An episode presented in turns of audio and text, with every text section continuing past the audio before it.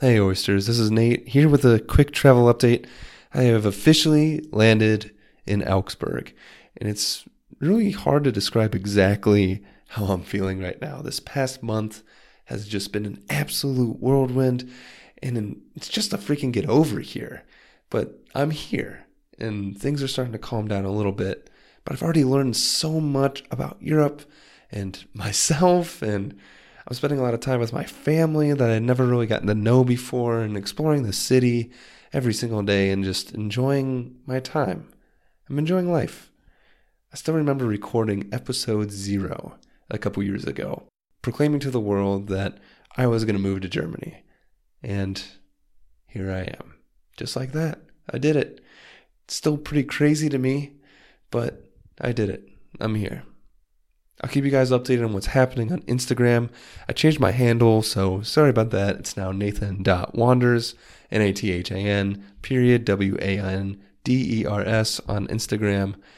And just thanks to everyone who's been there to support me, and thanks to all you, the listeners, for keeping me honest and on track, for helping me keep the dream alive when I was just out of reach. And thanks for listening. These episodes really fill me up, and we have a lot of fun episodes coming up in these next couple weeks, and I promise you that it's going to be a blast. So thanks for listening and enjoy the show. Welcome to Oyster World. 欢迎收听 Oyster World。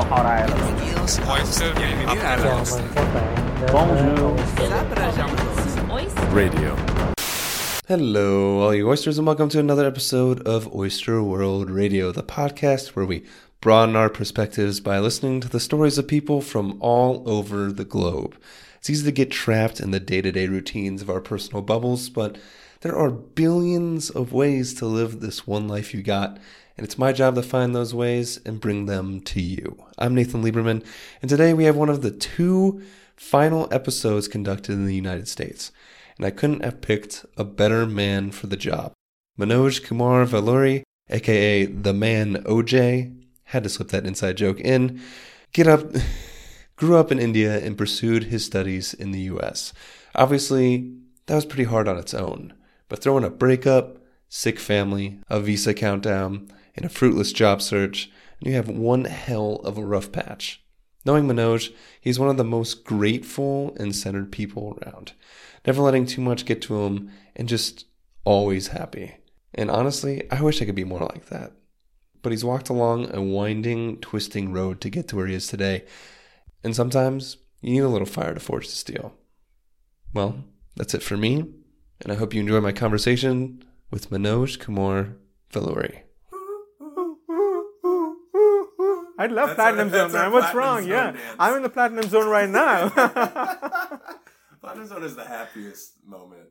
It's just like the happiest place to be in life. It just, yeah.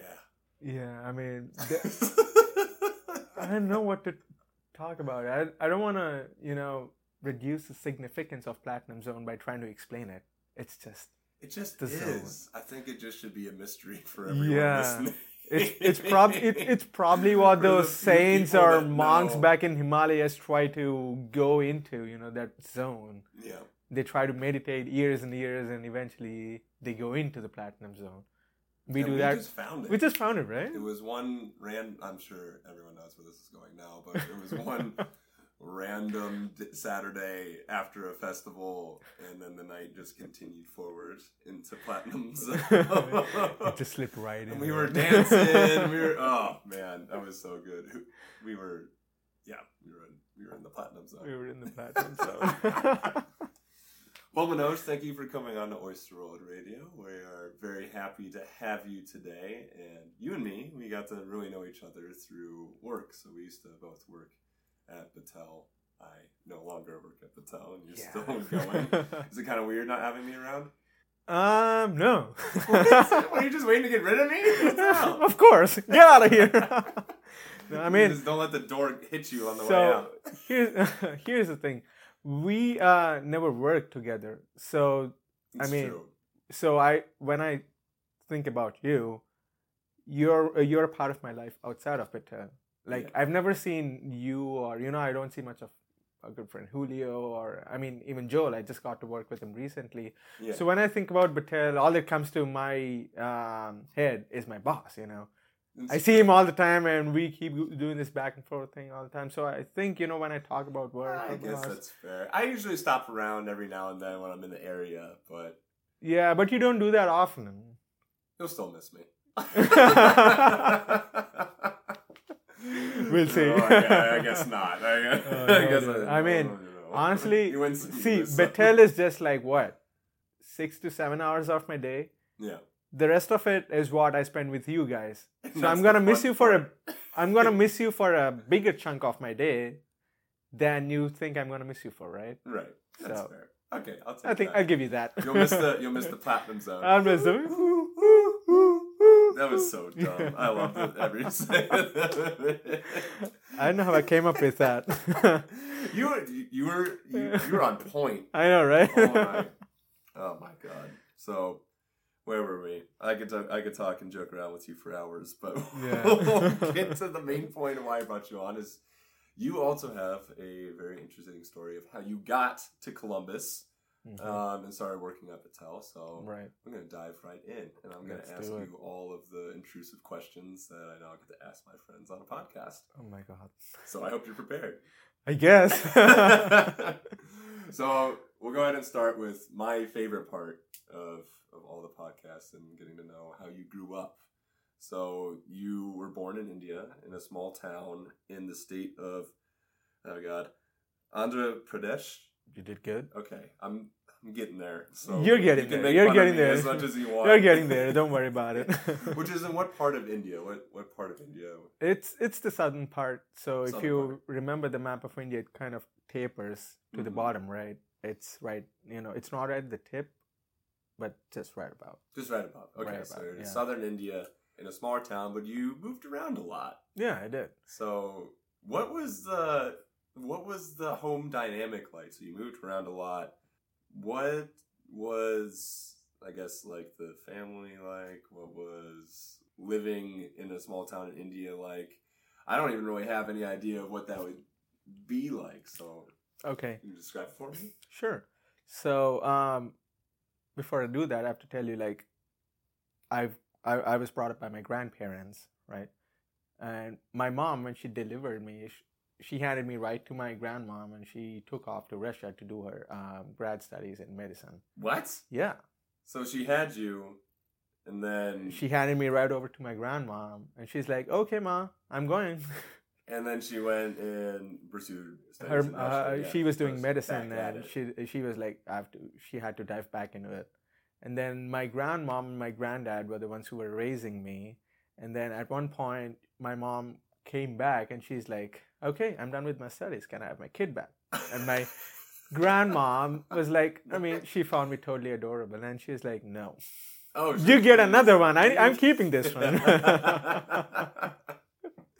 I can see why. I yeah. can totally I mean, why. there were times she regretted that decision. You know, I'll tell you why, and you know, as we keep Oh, going. yes. yes, yes, you will. yeah. So I was brought up by my grandparents, and my granddad worked for the electricity board in Andhra Pradesh, the state, and as a part of like as a part of his job, he had to go around. He was, you know, was spread around all over the state, and so I was born in a city called Kakinada, and right after I was born, like a few days later, we've moved to a city called Vijayawada, which was where you know I spent you know a sizable chunk of my childhood. Oh, so you didn't really spend very much time in the in the first city I, was- I was born in in. uh, Kakinada. no. yeah, I wasn't. I wasn't. You know, I don't have any memories associated with it as such. Gotcha. And then you were off to your new new home, and then things started to get a little interesting. Yeah, I kind of. Yeah, I, yeah. So that's Not in when a bad way, just in a fun way. right. So when I was born, I was totally underweight, and that got my grandmom worried. You know, and when your grandmom's worried about your weight, she tries to feed you everything and anything under the sun. That sounds fantastic. Yeah, I mean it, it does, right? so I was initially born a few pounds underweight, and then go in a year, I'm like ten pounds overweight. No, I was like, I became this totally plump, chubby kind of kid. Everyone liked to, you know, uh, come around and play with me. They wanted to pull my cheeks, and uh, for, Oh, some part oh of me no. didn't like that. So I just used to wait for them to come to me, you know, not yell or cry. But then as they came closer, I just used to grab a huge chunk of their skin and I used to twist it. Oh, And- it's a payback. Yeah, it's just a payback, I guess. And then even uh, recently, touch me. this is what it feels like. or or more like touch me, but you're gonna pay for it. Yeah. I dare you. Yeah, I double dare you.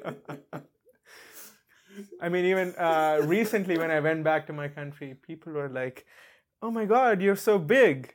Do you know what you did to me when you were so small?" And they started showing me their wounds, and I'm like, uh, "I guess I grew up. I'm sorry. if you want, I can be the same person again." yeah, if you uh, if you Yeah. want to keep going. if you yeah. miss that person, it's not so tough. You know, I can really go back to that in a wink.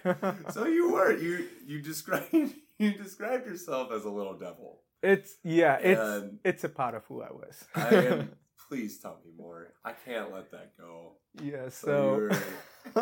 were, what what were you doing to earn that title? So here's the thing: if you were to visit my house, like in Vijayawada when I was a kid, what you would find is the first thing you would see is the balcony is is totally covered by a grill, like an iron grill.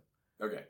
And then as you step into the house, everything was placed at least five feet or above from the floor. Because you were getting into Yeah. everything. So uh, apparently there was there was once um, a bunch of relatives who came to my house and they were talking to my grandma and they were like, "Why does this place feel like a prison?" You know. And then my grandmom was like, "Okay, have this kid for a few moments. I'll just make some coffee and I'll bring it to you." So they did the obvious thing of coming close to me, trying to you know be playful and touch me, and then I did my obvious thing of you know trying to pay it back to them. and my grandmom comes back with coffee and tea and they're like, "Yep, we see why." you didn't have to do that. You could have just told us what happened. So- so you were you were just kind of torturing people. Oh yeah. So the grill and the objects being placed five foot above, they have a separate story. So when I had an argument with my granddad, I mean, I'm this passive aggressive person. I don't really yell or shout or cry. So if I have an argument, I just silently step away and wait for the right moment to pay it back. Mm, yeah. So once apparently my granddad yelled at me and Like okay. I kind of hated it. I'm like, okay, yeah, I'll wait for my moment. And I uh, knew his boss was living downstairs. Like, we were in a two story building, we were on the second floor, and he was on the first one. So one day I was just waiting outside in the balcony with a chair and waiting for that guy to step out. Oh my god! You drop a chair on him? Suspense.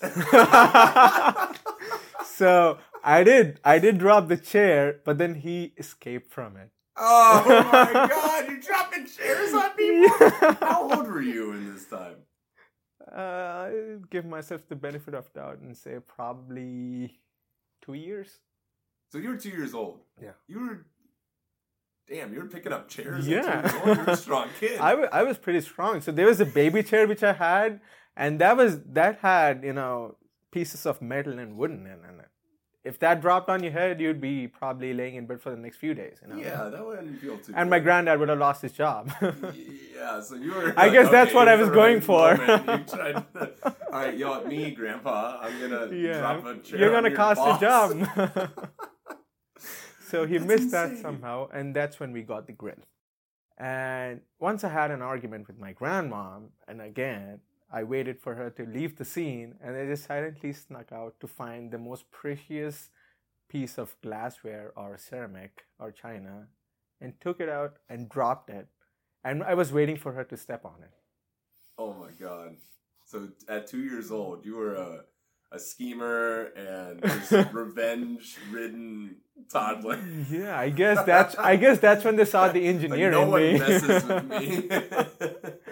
I guess they were impressed with my planning. They wanted me to be an engineer or something. I don't know. well, that worked out. Yeah, that kind of worked out. Which we'll get later. But that didn't last. That is not you now. You're not this hostile person dropping chairs on oh, people. Oh well, we never know. That's a good point. Maybe you just missed a couple times. Ooh, or I'm on the good side. I don't know. You're lucky one. to be alive now. Oh. well, maybe um, Manoj. Uh, we've been friends for a while. Yeah. Uh, always remember that yeah. before you off me. Um, but so, God damn it. Um, so that wasn't your entire childhood. You then became. You went to so that was still my town. that was still my first or second grade. second grade. And then I went to a place called Rajamundry, which is where I spent, you know, a sizable chunk of my childhood. And it's Rajamundry. Right. Oh, got it. Perfect. Nailed oh. it. You make fun of me if you want to. You don't have to. I'm waiting to for a chance, but you're not giving me one. You know, you're like nailing all those names right there. yes. Almost dang it. through it. Hey, I can throw some curveballs at you if you're feeling proud Oh, about it. I'm sure you could. I yes. In Yeah. fact, do it. It's got challenge accepted. yep. So, um, no, say say some word. I'll I'll try to pronounce it. Oh no. Thiruvananthapuram. Oh, I didn't get any of that. Um, Tirunantapuram. Ha! Gotcha. Oh God. Oh, can you say it one more time? Thiruvananthapuram. Tirunan. Oh, ah, crap. Tirunantrapuram. Tir- You had an extra R in there. Ah. Thiru, Thiruvanantha. Tiru- Thiruvananthapuram. Nantha. Nanthra. Nantha. Nantha. Puram. Puram. Yeah, Thiruvananthapuram. Thiruvananthapuram. Yep. Oh Almost there, you know, you're getting there. That's so. I'm always fascinated because there's just certain sounds. I it's like right? Germans can't say th very well, Right. English, and there's.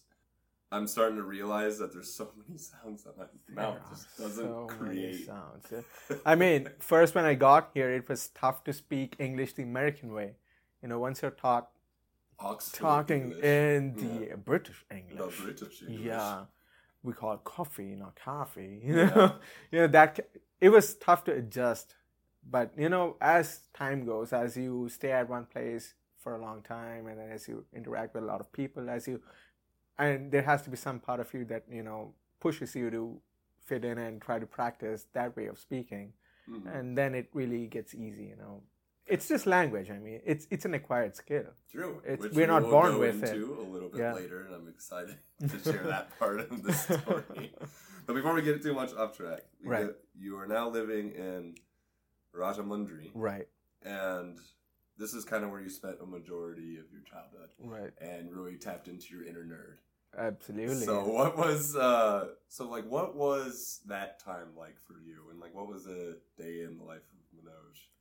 So um, I was going to school, and school as a kid is pretty eventful. You know, you get to go, you get to sit in those boring classes, you get to whine, you get to take tests which you're not a fan of, and then you have the recess time where you run, run out into the field, bully other people, you know, hit other people, Yeah, usually like the usual usual stuff and and then eventually get being kicked, uh, get kicked, or you know, um, hurt yourself, come back home crying, listen, yeah. listen to the parents yelling, and then go back and do it again, right? So every day. every day, Yeah. every day.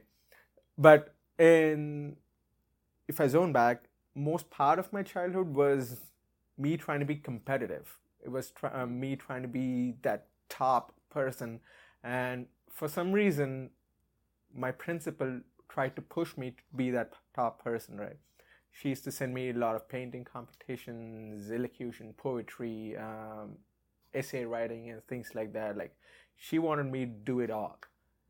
I mean, there were things I liked about it, and there were things I did not like about it. For instance, you know, I used to love painting. I used to love. So when I was a kid, one of the drawing teachers he drew a portrait of me, and he handed it to me, and that's when I started. I took into drawing and pencil sketches and things like that. Mhm. And thank God for some part of my childhood, I was really good at it, and then I just lost touch, you know. And then you know, studies took over, and I had to get really serious with my studies and my direction in life and things like that. When I was in Rajamundry, like that artsy side of me did, you know, take shape, and I used to do a lot of stuff, you know, painting, go to competitions, participate in a lot of uh, debates, quizzes, you know, poetry um, kind of things. Gotcha. Everything was fun. So you were in a lot of stuff. I was doing And a it lot of was stuff. really um, almost this. You got to be the best. Yeah, I mean, I constantly had to push myself to be the best. Is that is that part of the culture? You would say it's just everyone. It's just that important to to be the best. So, at least in the society I was living in, I don't know. I mean, I don't want to stereotype or generalize anything, but this is what I feel based on what I've observed. Mhm. Your parents want you to be the absolute best, and they have certain norms and standards as what they regard as being top. You know, for instance, two parents got together and they'd be like, "Hey, my son's into poetry. Um, hey, my son won the first prize in drawing or skating or whatever." And then the other parent was like, "Hey, my my son's first in his class. My son just got first prize in um, like he's he's got the first rank in his class after the midterm." And then this parent be, uh, would go like, "Oh, my son's good at all this artsy stuff, but I want him also to be good at his studies. So Mhm. he's gonna come back and he's gonna tell you, this is all fine, keep at it, but I want you to be best at this too, you know. So you, they want you to take off all the boxes, and they want you to be this sort of an all-round person. And I get that, but sometimes it gets to you. I was know? gonna say, was that a lot of pressure? It was. It was definitely a lot of pressure, you know. I mean, so during my 10th grade examinations, I know a lot of my friends don't know this, and I hope they would never get to listen to this podcast because they, I would not want to, Oh, them I'm to so listen to this. Okay. so it was the, uh, we, our curriculum was based on something which is called the Central Board of Secondary Education, and that's a nationwide education program and the question papers, the examination papers were set nationally. Like they weren't something which my school set up or something like that. It's the government with that sets the question papers, Mhm. and they're like absolute. So Gotcha. Okay, so Yeah. very important. very important. And it was my first exam. It was social studies, and I hated learning stuff by rote. I just hated, you know, memorizing all that crap. No, everyone does. You're not alone. Yeah. I was in my 10th grade, and like, how old is someone in their 10th grade? 16? Yeah. Right?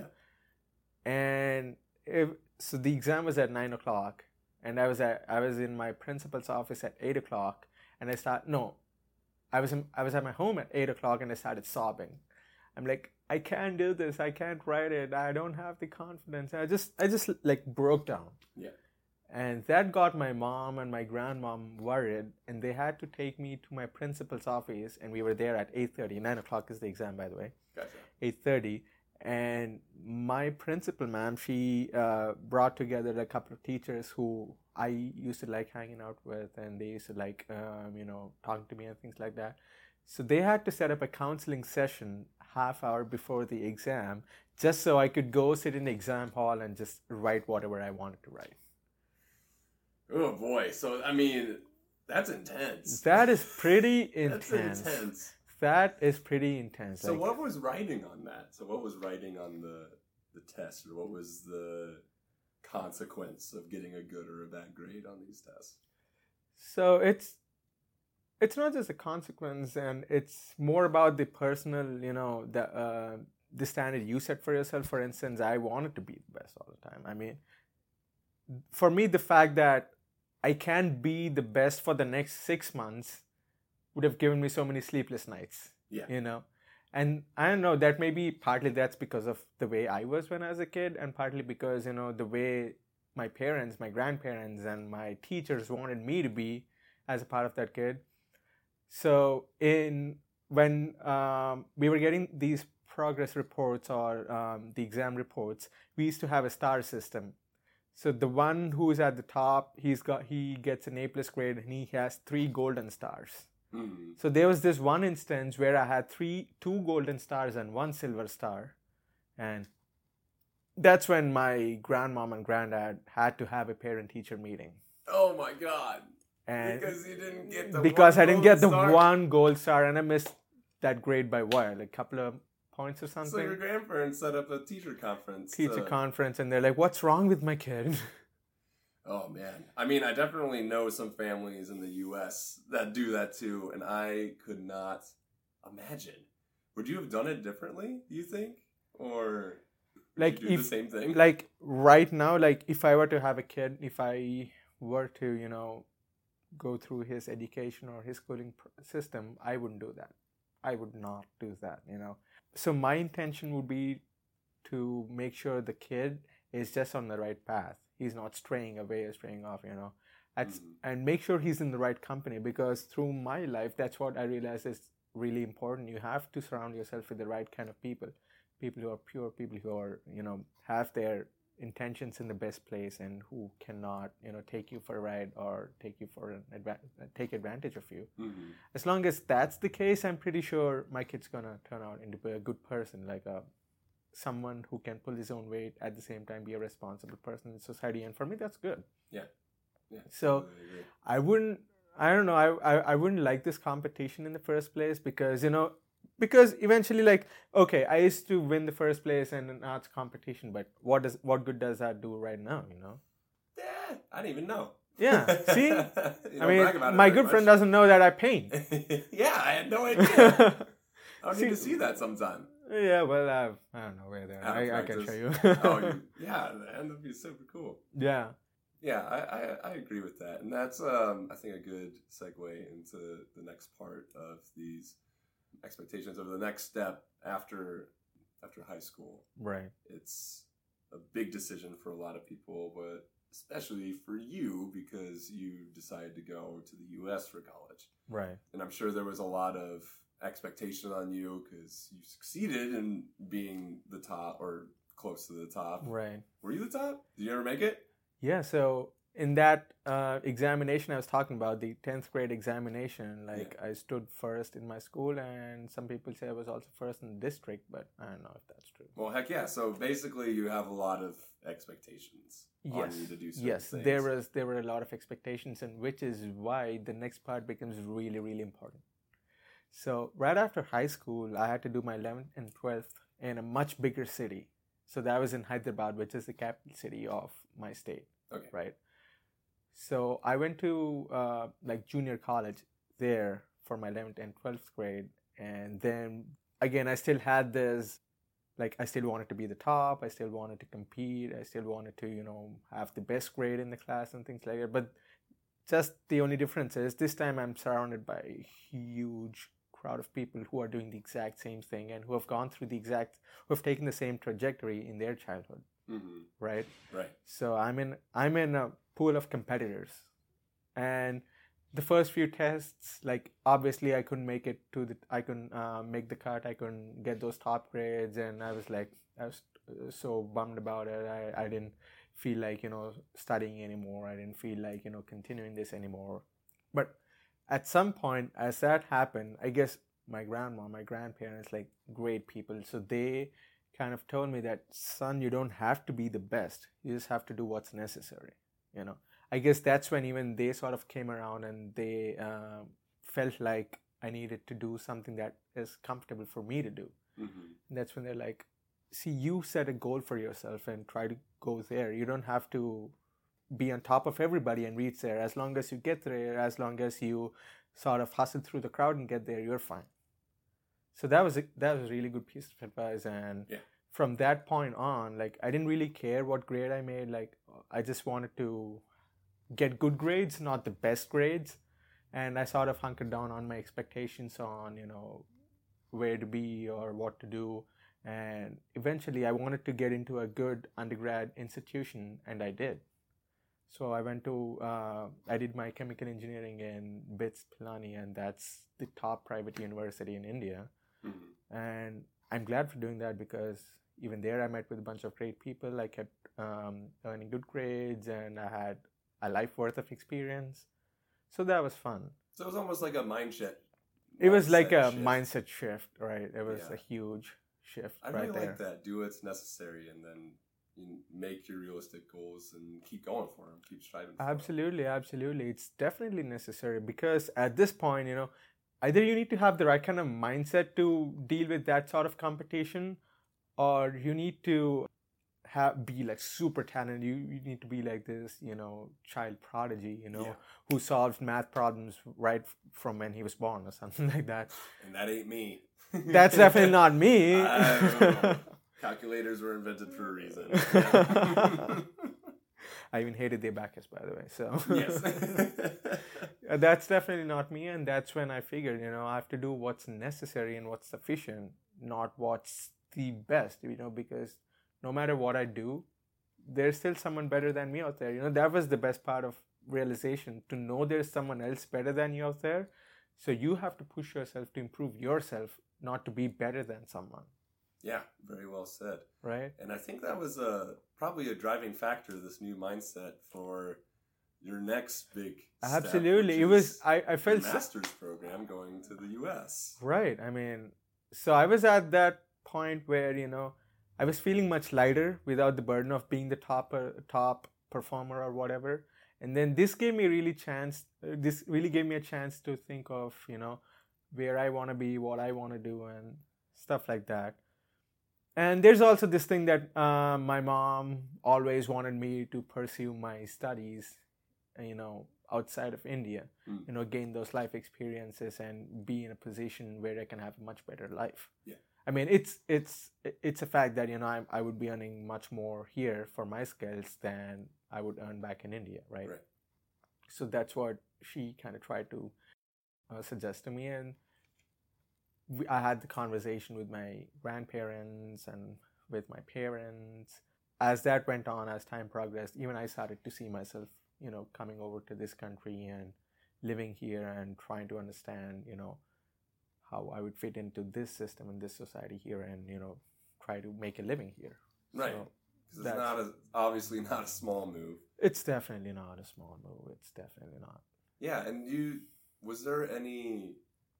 Uh, I'm sure you got some conflicted pressures back and forth, and Right. family is obviously extremely important. And it seems like grandparents and mom were were on the same page. Okay, like this is a good decision. But your dad, on the other hand, was actually giving you some some backlash and being, no, it might be better to stay here in India. Did that weigh on you at all, or how did you kind of sort through these conflicted views of what you should be doing? So it definitely did weigh on me because my dad was someone who never really took a keen interest on my childhood. Firstly, like he did not make an effort to be involved in my childhood. He more like saw it as a monetary equation. Like he's like, okay, I'm putting this much money into this person. Would he be able to extract maximum value out of it? So I mean, I don't see the point because he didn't even pay for my education. My mom did for most part. So when we were considering like I had three job offers before um, I had to make the decision, and one was from Mercedes and one was from a, a local oil and gas company, and the other one was from another company where I did an internship. So I had options to pick from. So they, uh, my dad, so you could have very easily stayed. I could have stayed. I could have easily stayed, and and made some good money too. Yeah. So that's what my dad wanted me to do. He was like, "This is a stable option. Don't dream high. You know, you don't. You're just buying into this uncertainty of going into a different country, paying big money to get a degree which you don't know would earn you a job or not. Don't do this." And that was also the point when that was also the point when uh, my mom and dad were having a really strained relationship. And for obvious reasons i always lean towards my mom's side. And at that point his opinion did not matter to me as much. It did weigh me down because that was also a part of the struggle between my parents. Hmm but when but then when my mom and i had the conversation she's like you have to do this for yourself. And at this point i don't see myself you know bending over to his opinion. I don't want to do that. I want you to be yourself and that's what's going to give me maximum happiness in such a um, ugly situation as this. Hmm and that's when i decided you know i just take the leap. Take the leap and go. take the leap of faith and go. And you did. I did. It was a, it was a very bold and ballsy move because I couldn't stay away from my grandparents for a second when I was young, and even when I was doing my undergrad, that was in New Delhi, which is near New Delhi, which is the northern part of India. Despite that, I used to go home like at least once a semester. I used to visit my grandparents. I used to stay with them. You know, that was how much I was attached to them. So coming over to a different country needed me to cross a whole new and huge mental block. Yeah. How, how did you how did you combat that in your head? So obviously a big mental block. This is this isn't moving to the other side to the to North India. This is with like oceans and lots and lots of Right. in- You, in you can't come back for an, You you can't. come back for semesters and That'll be a semester tuition to go back. Yeah. So pretty hard to do that. Absolutely. Like Was it just um, you're like you decided and before you could even think about it, you just jumped off the cliff and went, or was there? How did you combat that? So there, There. there are, there are a couple of reasons, like a couple of uh, factors which helped me, you know, sort of jump over the cliff. Firstly, everything was happening so quick and fast that you know, I didn't have really time to address these issues. I mean, I mean, they were playing at the back of my head, but then everything was going so quick and smooth that you know I could just, uh, you know, I like you said, I just took the jump. And the two factors are one, one of my good friends from childhood, like I've known him for the past um, 12, to, 12 to 13 years. He was also coming with me. He was on the flight with me. He was going to the same school as I was going. Okay, so you So, had a little bit. I had a little bit of respite there. Yeah. and the fact that I wanted to explore the other side of the planet. I wanted to explore this country, the people here, and the life here. And I knew I was going to have a much more independent life where I can, you know, explore myself more importantly. That's what, you know, helped me take the leap. And that's what I did. Yes, you did, and it kind of makes me laugh because I'm sure you didn't quite know beforehand when you landed, but we didn't. we didn't tell the audience yet what school you went to, but you went to Texas A&M, right. Whoop. which um, you know te- Texas has its. We have a own great football team. We, I, I do? don't want to be a Buckeye fan. I'm an Aggie football fan. Okay, you watch yourself. Let's not let's be fighting words, so you, you relax. Once you guys actually beat Alabama again, then we'll talk. Um, Yeah, well. I hope that hurt. Dick fingers. so,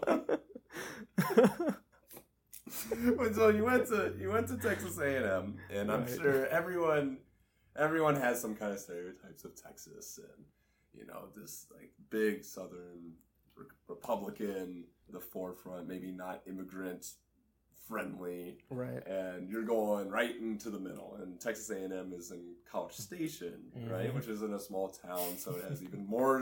It's it's more stigmas Right. about more of a rural place in Texas. so, how was it? what was uh what was it like? So you get there, you don't did you have kind of an idea of what was going on? And then what actually happened? so when I was on the plane, I had a seat right next to the window. I mean, I wanted it so I could see what landing in US was like or what, you know, how it felt like. and this is your first time in the US. my first time in the US. So Okay. I was landing in this regular looking airport with with and it's totally flat. It was a dark and a dingy day. Not the kind of landing I was hoping for, but still I did. I went in. So maybe I was expecting it to be like, you know, I, don't know, maybe people in hats and cowboy boots, and, you know, with hands on their holsters and, Right, and like then Wild ho- Wild West horses or whatever. Yeah.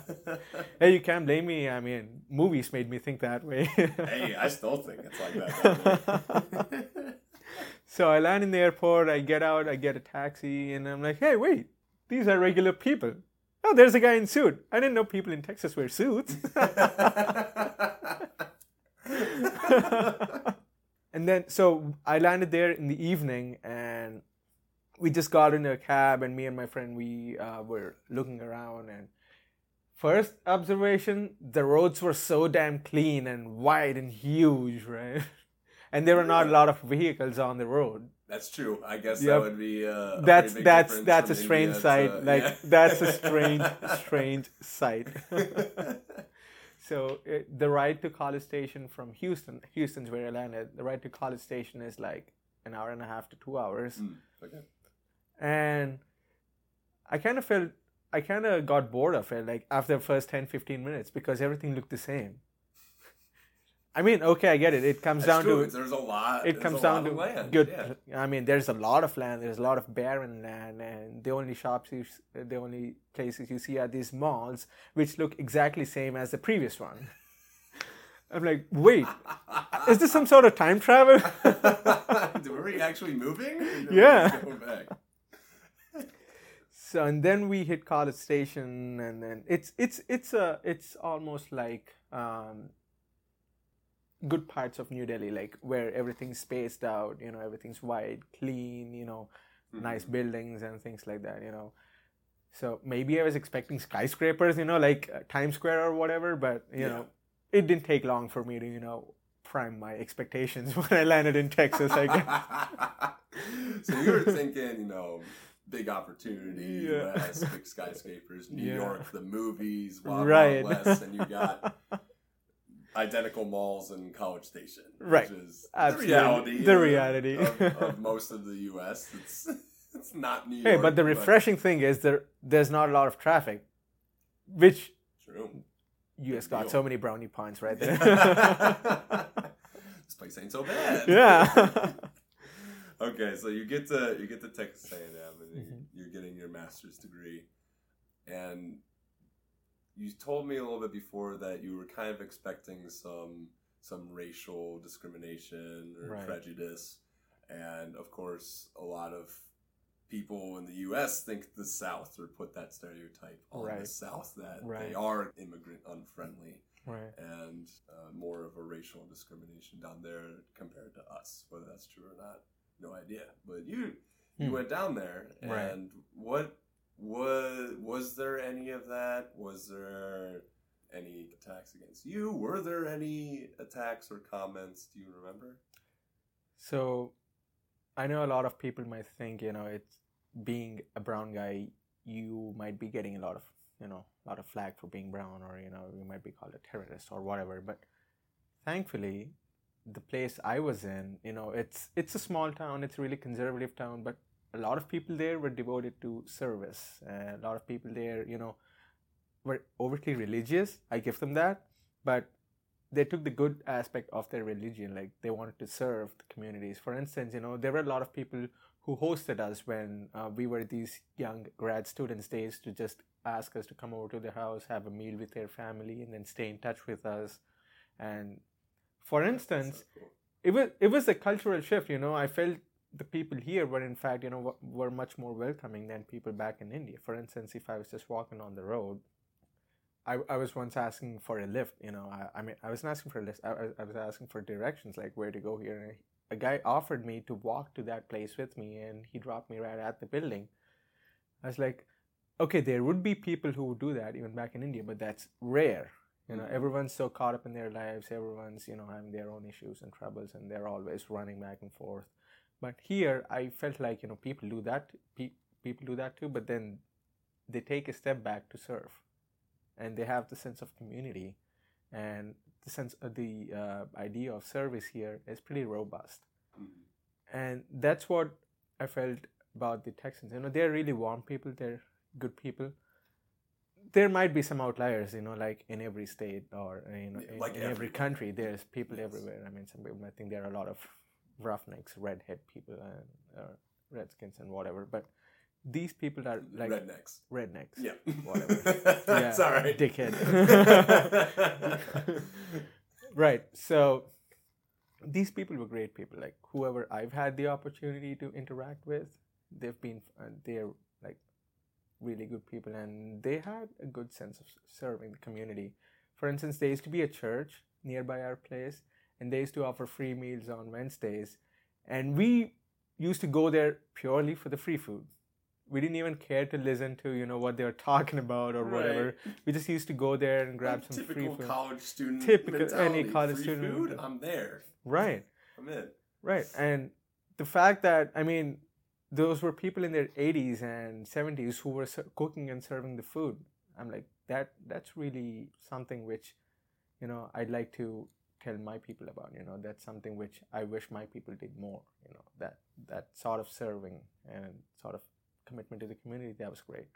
Yeah, so you it was almost uh, an opposite effect, It was an Right. opposite effect.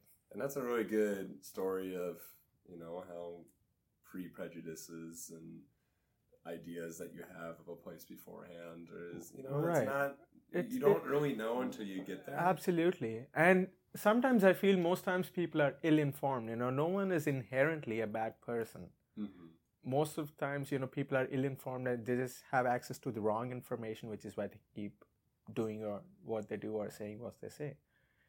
For instance, I mean, this sort of, you know, overemphasis on the Americans being racist or whatever, but we, Indians, we're racist to our own people. Like people in the North discriminate against people in the South. And people in the North and South discriminate against people in the Northeast because they look kind of Chinese.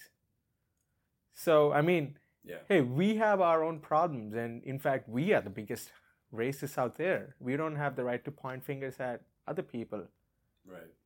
So I think me being wary of that fact made me realize, you know, how welcoming and warm the people here are. And I always maintain that even till date. Like, I've never come across anyone who pointed fingers at me for being brown or pointed fingers at me for um, not being from this country or taking away their opportunities or whatever. And that's the best thing. This country is an equal opportunity employer. hmm If you have the right kind of talent, if you have the right kind of grit, you can make it. You can make it big.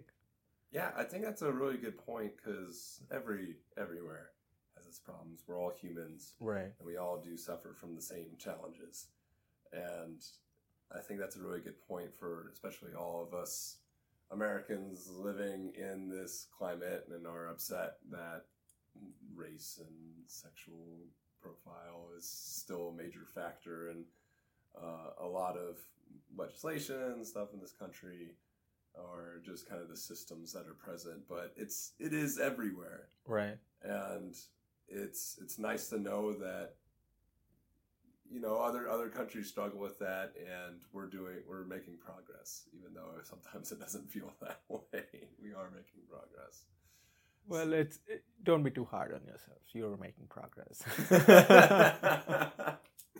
I know sometimes I mean it's good to be hard on yourself a little bit there's still a lot to do but yes Right. it, it is um, once you get out of the US and you visit some countries that are very very discriminatory towards different parts right. different people from the world like okay not so bad Yeah, I know, right? there's great towns in Texas that are serving food for all of the the students that all of the immigrants who are coming in from all around the world. You know, Yeah. that's great. and that's a pretty good start to me Absolutely, man. so it was different. It was definitely, yeah, different than what you expected. You you didn't have the landing that you wanted, and the, no no wild wild west big hats, boots, and Oh, yeah. guns, and everything like that. But what was your fa- what was your favorite part? in Texas, Yeah, the barbecue. the barbecue. was that kind of your first experience to barbecue? yes. In India, the only kind of meat I was exposed to was fish and chicken. I mean, fish is poultry, but still, those were the only non-vegetarian stuff I would eat. Mm-hmm.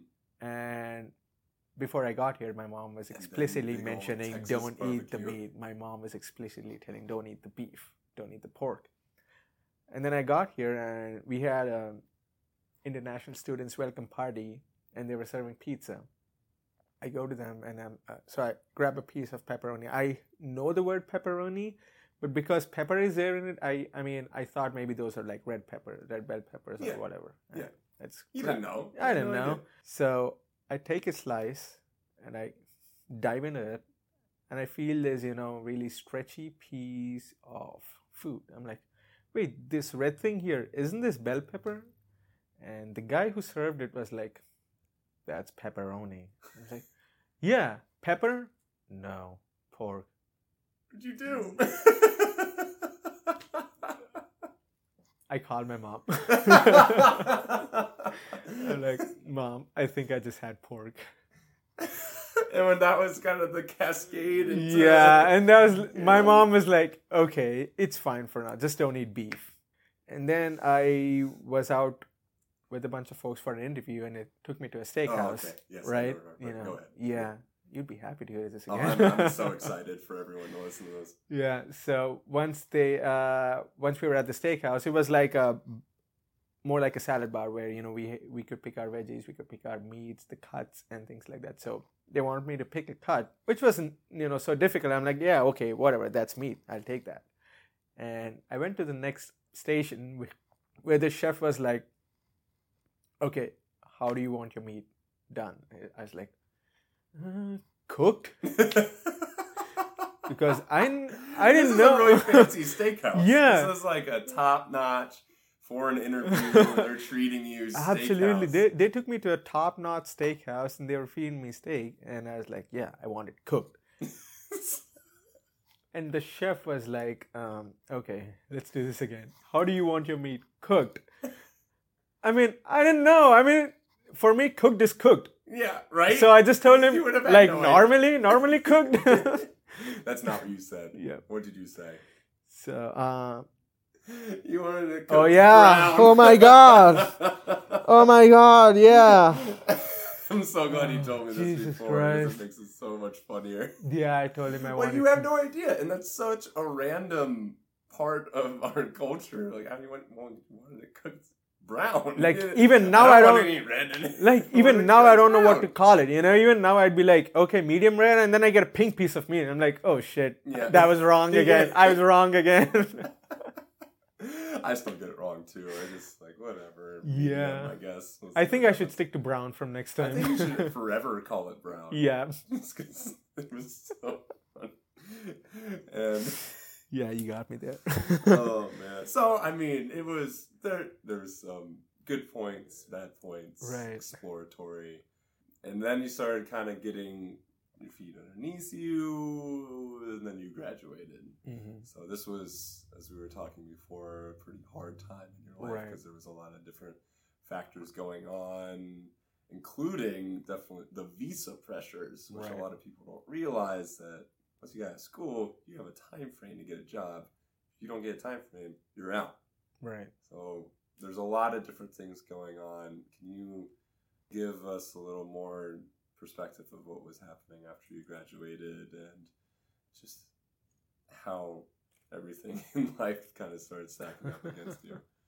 Right. So um, I graduated in May 2016, which, if you go back and look at the oil price back then, was probably in the 20s.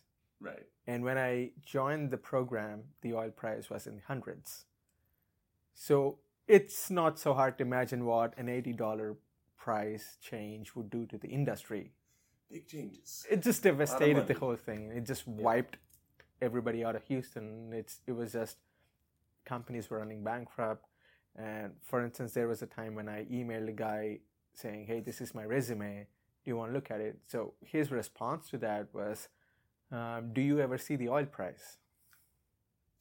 That was his response. I mean, I get it. He, I mean, I can see the frustration. It's it was terrible back then. Yeah, so you got this big economic downturn in your industry Huge economic downturn. I mean, so where people are even saying, we can't. Yeah, we cannot. There's can. No way. So my graduation was more like again a leap of faith because there were two options in front of me. Like I could either graduate and look for a job or I could join a PhD program. And my professor was willing me to take in me for a PhD program. Mhm. But I realized that's something I wouldn't want to do. I just didn't want to join a doctor's program just because I didn't get a job, you know. I've seen people who started it with extreme enthusiasm and great intentions and an awesome research topic and two years down the lane they hit this wall and they're like we don't know what we're doing with our lives Yeah. so if they can do that think about me who wouldn't who would have started a program without any of these you Right. know so i just didn't want to do that so I, I wanted to graduate and look for a job and it's not as easy as it sounds because when you're so i was on an f1 student visa and once i graduate i have to apply for something which is called opt or optional practical training so what that lets you do is it lets you work for a company or an employer who would be willing to take you in. Right. So I applied for that. I got the card, the authorization card, and from the day I got the card to uh, the day I would be finding employment, there shouldn't be more than 90 days. If it's beyond 90 days, I'll be kicked out of the country. 90 days. Yep. That's it. That's you have it. Ninety days. I just have 90 days. Holy crap! Yep. That's nothing. Yeah, that's that's racing against time, you know. That's Yeah.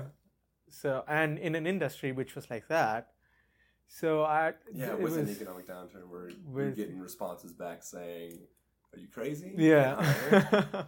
but that's what it, I needed to be. I needed to be crazy enough to get out and, you know, dive head in and f- figure out a way to get out of that slump.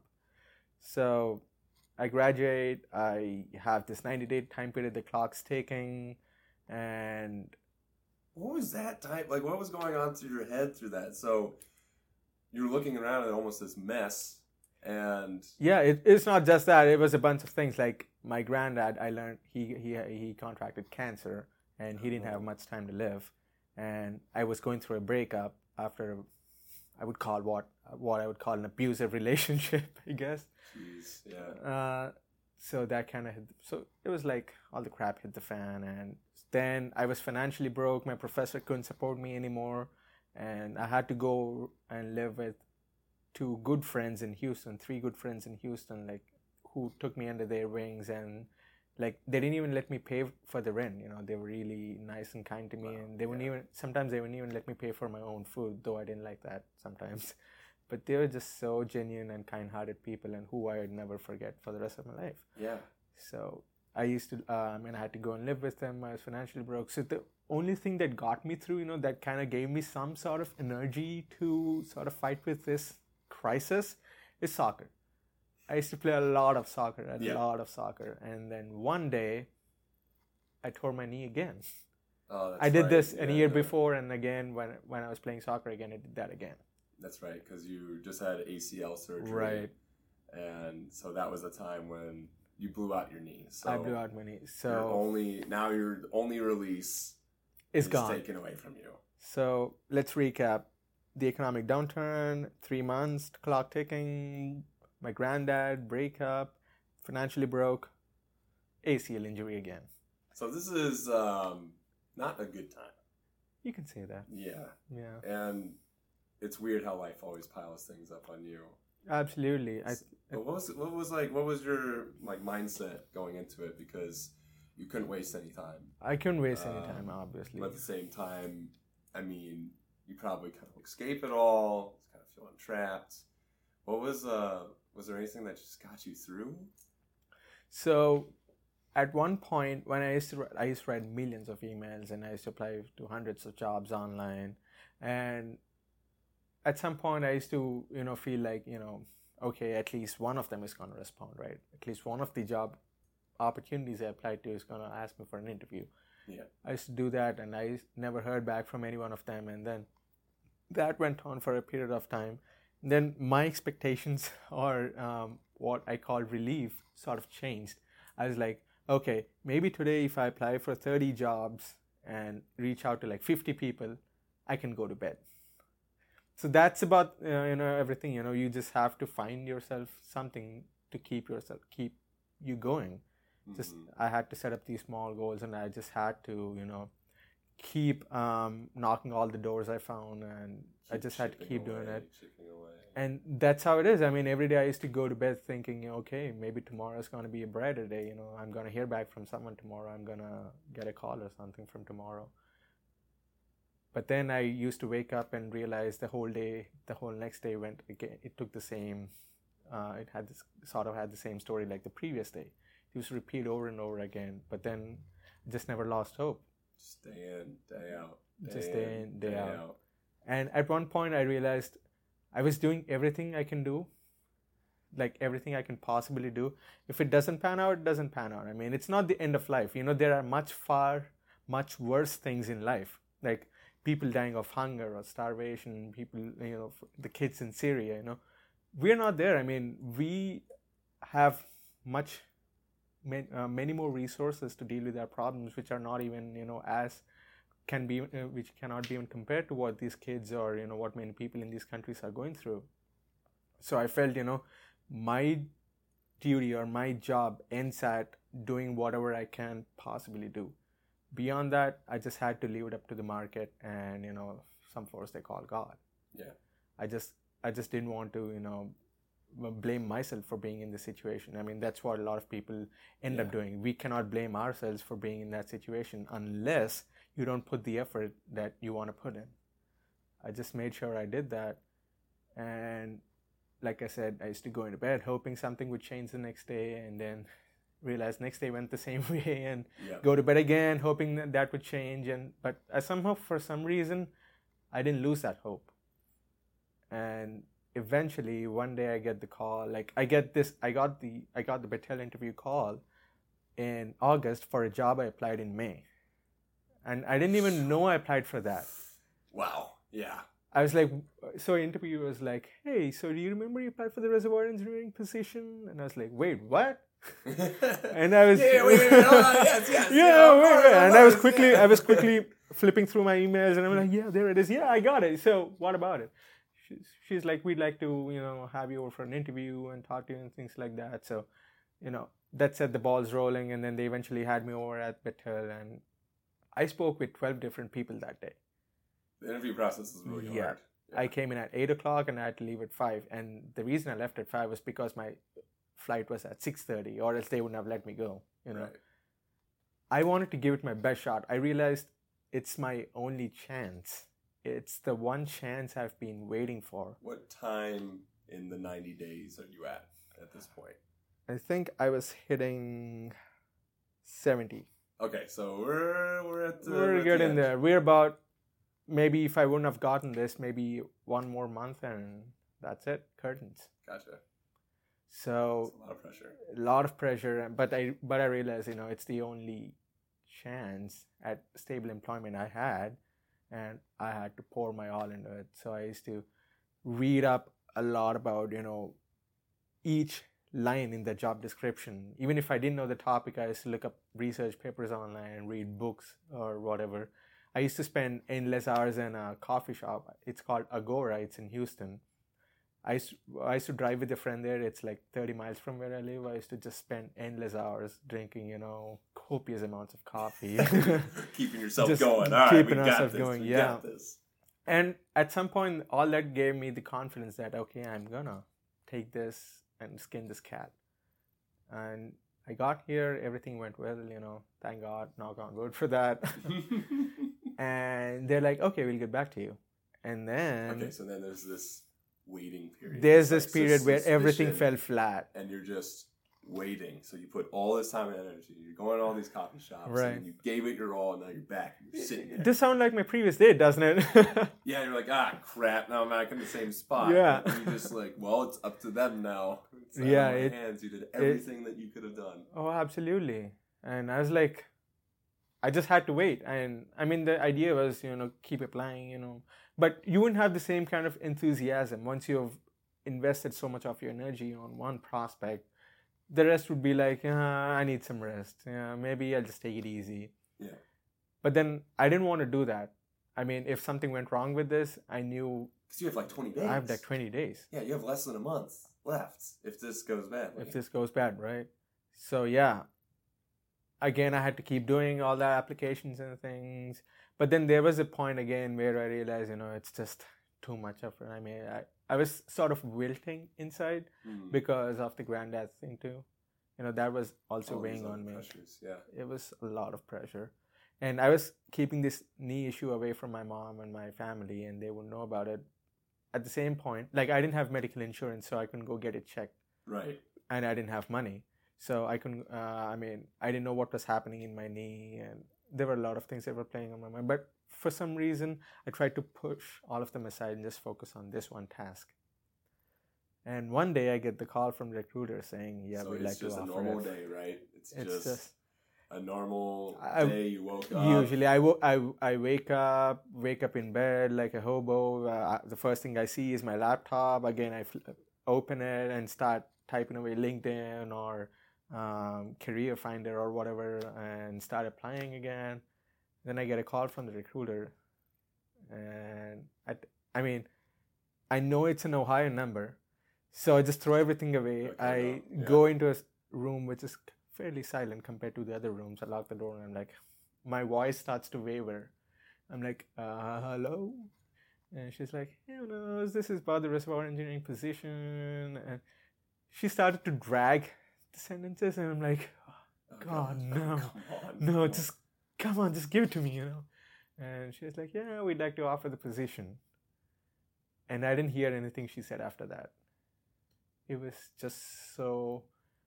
I mean, everything sounded mute to me after that. I'm like, I don't know. I started crying. So as soon as you hung up that phone, then what happened? so I needed to gather myself because it, it was a lot going Yeah, like, on, what right? was going on through your head? A lot was going on Was it through my head. just I, I felt like that was the point. I didn't want to think about anything. I just felt like I want to sit there and let the body do whatever it wants to do. For one time, for one point of time, I wanted my mind not to control the body. I was just like sit there and I just let the tears roll and I was like just taking deep breaths and I was singing and I was just in a good place. you did it? Yeah, I was like, I did it. It's finally something worked out for me against all hope. At the tail end of the 90 days, Yeah. with everything starting to stack up against you. And the first thing I did was call my granddad. Because if there's anyone who I owe my life to, it's him and my grandmom and my mom. He's the only reason, like, I've straightened out, and uh, he's the only reason why I at least consider myself to be someone who can add value to this society. And I just called him and I told him I got this, and he's like, apparently, he was on a he was on a strict diet, strict drinking diet and strict eating diet till then because of his issue. Mhm. And that day, he just took permission from my mom to let go loose. Like, he's like, I'll eat everything, I'll drink everything. Yeah. Apparently, he also broke the bottle, which he's been saving up for a long time, and he drank it. So I'm happy he did that. So after that, I spoke to my family, and then I texted these two friends who took me under their wing, and I texted a few other friends who, you know, stuck with me during this downturn because that's when you know who the real friends are, who actually care for you. I've I've had some people who used to constantly call me, keep me motivated, you know, give me directions and things like that. So I let every one of them know that I got this job, Oh yeah. and that's when I felt much lighter, much happier, and I. The hardest thing for me to do was to make sure this was not the end, but the beginning. Yeah. Because this happy platform is where I need to build on. I need to keep improving. I need to keep laying each brick of my life till I get to the step or I get to the point where I want to be in like 20 years, 30 years. Yeah. Well, man, I gotta tell you, it's an incredible story of just blind faith and hope and the generosity of people and taking a uh, big leap of faith. And there's so many aspects to the life that you lived so far with so many. So oh, don't forget! more. Don't forget the devil in me. Oh, right? Oh yeah, there's also the devil part of you, and so so many different parts of the story. But to to sum it all up, do you think if you could send a message off to maybe some listeners in the same position you are, or what what message would you want to send to them? So, this is one thing I always used to tell myself when you know I used to go through all this um, period of troubles and hassles. So all that life is throwing at you, all these problems, all these issues, or all these curveballs, these are only to make you a stronger and a better person. I would call myself lucky to have gone through such a troubled and testing time because that sort of forged who I am. You know, even a piece of metal or piece of iron, unless you heat it, you melt it, unless you give it certain shape, it can become a sword, right? I mean, that's how we have to see ourselves. Unless you have something hitting you hard, you can't take a definitive shape. You need, uh, those are the times you need to question and rediscover yourself and try to improve some, into something that you're not right now, you know. Hmm. That's, that's what I like to, you know, I don't know if I'm in a position to tell people something, or at least that's something I'd like to tell myself, you know. Well, it's a fantastic message, and I completely, completely agree with you. And I think that's exactly how we should end it. It's been an absolute pleasure having you on the show, my friend. And Absolutely, man. this was fun. And Yep. we will talk again soon. Yep, let's see you soon. Thank you. All right. Thank you all for listening. This has been another episode of Oyster World Radio, production of Oyster World LLC. I'm your host, Nathan Lieberman, and thanks again to Manoj Kumar Valluri for coming on the show. I miss you guys, my C-Bus crew, but it just means you have to come visit soon. If you want to learn more about Oyster World and our mission to shatter our personal bubbles, go to the Oyster Hub at oysteryourworld.com or like our Facebook page. You can find it by searching Oyster World. Keep up to date on everything that's going on in the Big Gap Year on Instagram, Nathan.Wanders, and on Twitter at Nathan Oyster. Check out the links in the show description if you want to learn more. Special thanks to Charlie Millikin for all of the Oyster Jams. Check him out on Spotify or at charliemillikin.com. That's M-I-L-L-I-K-I-N. Thanks again for tuning into Oyster World Radio. We'll be back in two weeks, but until then, this is Nathan Lieberman signing off. I can't take control of my life if I'm too busy looking at the stars and thinking about all time that's gone by. It's time for a change in my day to day scene. Time to turn around from that clock, face the mirror, and change me. Whoa, oh, oh,